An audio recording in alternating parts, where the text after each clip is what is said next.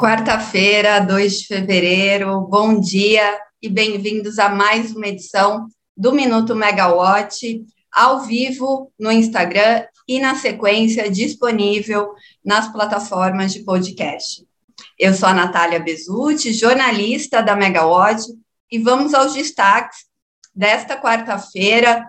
A nossa agenda está tá cheia no setor. É, hoje acontece a segunda reunião ordinária do CMSE, do ano. Também tem um recorte legal que o colega Rodrigo Polito publicou hoje cedinho na, na plataforma sobre o PDE 2031, que está em consulta pública, além da discussão dos diretores da ANEL de ontem, né? Teve um processo bem interessante para a gente ver como é que pode estar as próximas reuniões de diretoria sobre o assunto. Bom, vamos começar com a reunião de ontem da agência é, com um pequeno é, destaque para esse processo, acabou tendo vistas né, no fim da discussão, mas é, é interessante para a gente é, ter um termômetro aí do setor. É, foi um, um debate quanto ao requerimento da Porto PCM para revisão do CVU da termoelétrica a carvão mineral Porto do PCM 1. É, é, o segundo requerimento administrativo que a empresa interpôs para conseguir um incremento aí no CVU. Ela alegou é, reconhecimento de custos incorridos desde 2016 em função de despacho em carga reduzida em, em situações de geração por ordem de mérito. O que a gente sempre acompanhou né, nas reuniões de diretoria é que o entendimento dos diretores, né, do colegiado, é que o CVU, as questões de geração é, por necessidade, seja de aumento da geração eólica, é, ou de aumento dos reservatórios, melhor utilização do armazenamento, é não mudar o que está previsto em leilão regulado, não mudar o que os empreendedores já sabem nos certames.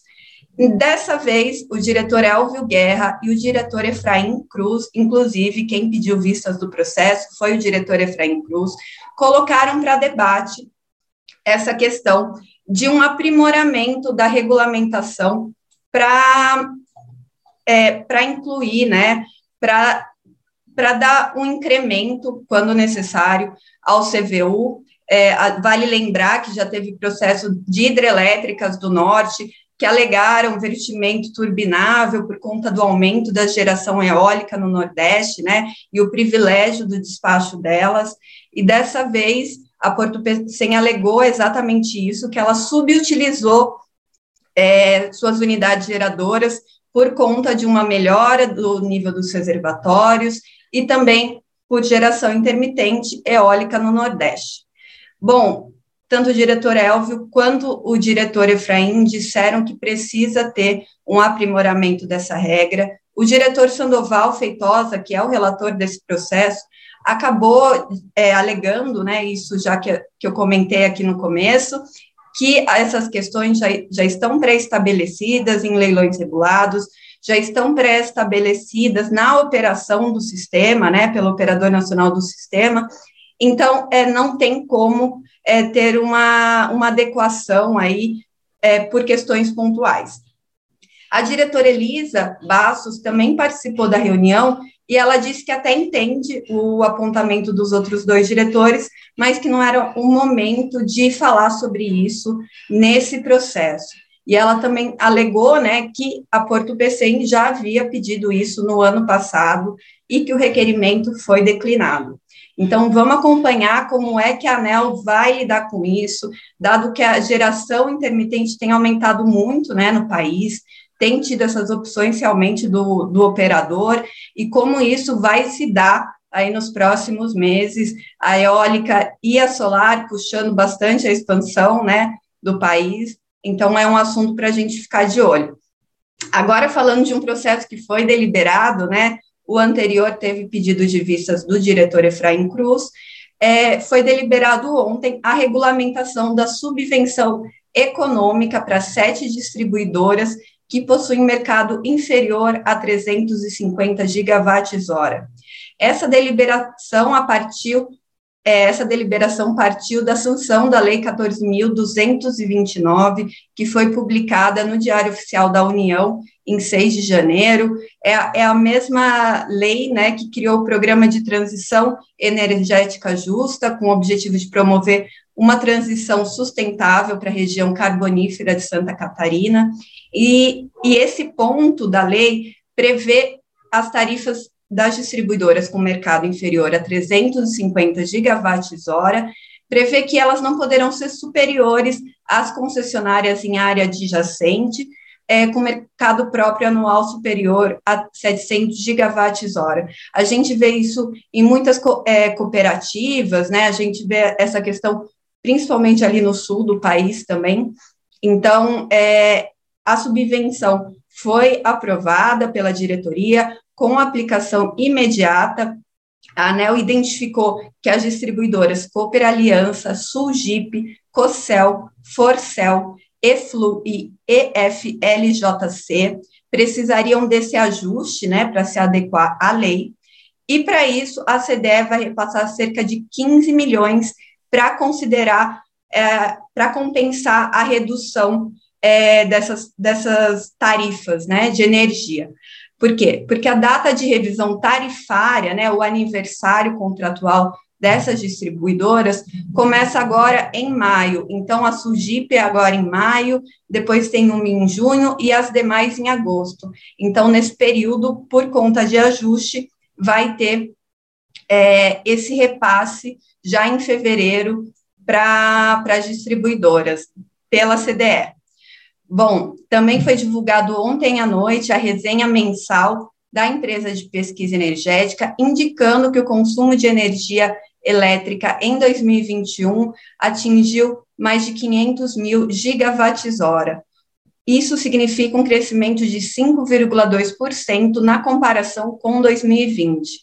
Em dezembro, a demanda subiu 2%, alcançando quase 43 mil gigawatts-hora, sendo a melhor marca para o mês de dezembro desde que a EPE começou a série histórica, né? começou esse monitoramento em 2004. Os setores de comércio e indústria puxaram essa expansão do consumo em dezembro, com acréscimo, respectivamente, de 6,7% e 2,9%. E aí é fácil a gente também atrelar a alta que aconteceu no Mercado Livre, que foi de 6,7% também no período, muito puxado pelo comércio e indústria, enquanto o consumo no mercado cativo das distribuidoras retraiu 0,6%. Interessante também a gente destacar que ontem o Ministério de Minas e Energia divulgou seu é, boletim de acompanhamento mensal do setor e tem aquele gap, né, aquela diferença de três meses. Então, o boletim é de, no, de novembro de 2021. É, tem uma matéria na Megawatt detalhando um pouco mais os pontos né, apontados pelo Ministério. E o Ministério indica que a tarifa residencial é, de 2021 até novembro e no acumulado dos 12 meses, teve uma alta de 16,2%, o maior aumento né, da tarifa residencial dos últimos três anos. O Ministério coloca aí como base de comparação até o ano de 2018, e o, o maior aumento da tarifa foi nos setores do comércio e da indústria, que bateram 18% de alta e 17% de aumento da tarifa. Além disso, por conta da crise hídrica e do maior acionamento das termoelétricas, a, expectativa do Ministério é que o ano de 2021 feche com uma oferta interna menor do que em 2020 de energias renováveis, então, as energias renováveis devem ter uma queda em torno de 4% em 2021. Em 2020 foi da ordem de 48% e agora caindo para 44%. E ainda falando de EPE e Ministério, hoje pela manhã o colega Rodrigo Polito fez uma matéria com um novo recorte do Plano Decenal de Energia 2031. Né? O plano prévio está em consulta pública e nesse novo recorte é, que o Polito destacou, está a questão da, dos 8 gigawatts obrigatórios de contratação de geração térmica inflexível, que entrou na lei de privatização da Petrobras, né, no, na lei 14.182. Segundo a EPE, essa contratação deve aumentar as emissões do setor elétrico, além de reduzir a expansão de outras fontes renováveis, como eólica e solar, e também é, aumenta custo, aumenta a emissão e reduz expansão de eólica e solar. É, a inclusão dessa contratação é, obrigatória, né, de 8 gigawatts de térmica, foi muito discutida pelos agentes do setor na época da privatização da Eletrobras, né, na, na discussão do, do processo, foi um ponto incluído pelo Congresso, pela Câmara dos Deputados, aprovado pelo Senado, voltou para a Câmara, e esse ponto é, foi muito discutido por conta dos custos, porque vai colocar térmicas em regiões que não têm uma infraestrutura de distribuição de gás natural. Então, as associações do setor, na época, fizeram cálculos, é, encaminharam nota é, mostrando contrariedade a esse ponto. Agora, é ver como é que isso vai acontecer também. Bom, outras duas matérias do PDE que estão na plataforma é a que o setor elétrico demanda, o setor de energia demandará investimentos da ordem de 3,2 trilhões até 2031, com mais de 80% desse total sendo investido na indústria de petróleo e gás. O mercado de energia elétrica deve ter um investimento aí de 528 bilhões, enquanto Outra matéria, também outro recorte do Rodrigo Polito, mostra a, a previsão de uma quarta usina nuclear, Angra 3 aí deve entrar até 2027, mas o governo já prevê uma nova térmica com 1 gigawatts no submercado Sudeste Centro-Oeste até 2031, entrando em operação em 2031. Vamos ver se essa agenda se cumpre aí do, do Plano Decenal de Energia e como fica a consulta pública, se vai ter alteração em tudo isso.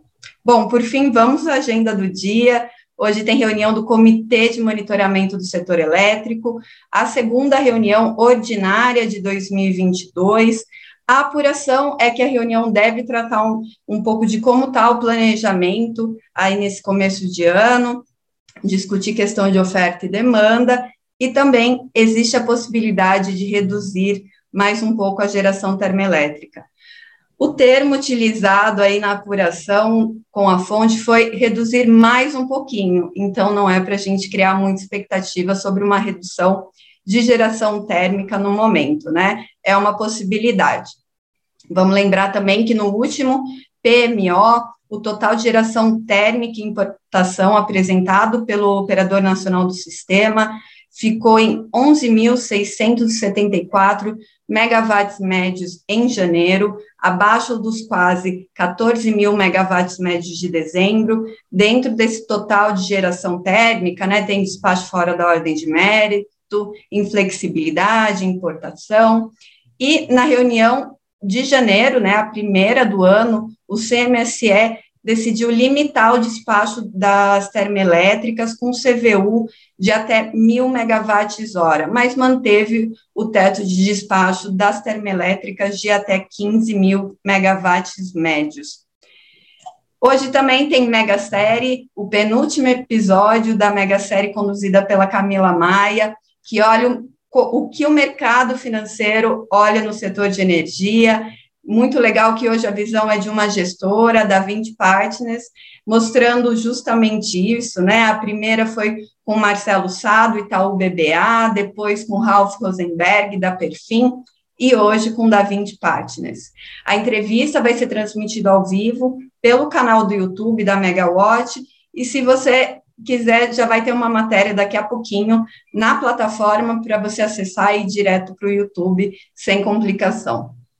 Hoje às 13, mas aí exclusivo para assinantes, tem mais um episódio do Ligados no Preço, com atualização das tendências de preço, meteorologia e condições de armazenamento.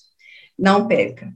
É isso, pessoal. Muito obrigada e boa quarta-feira para todo mundo. Tchau, tchau.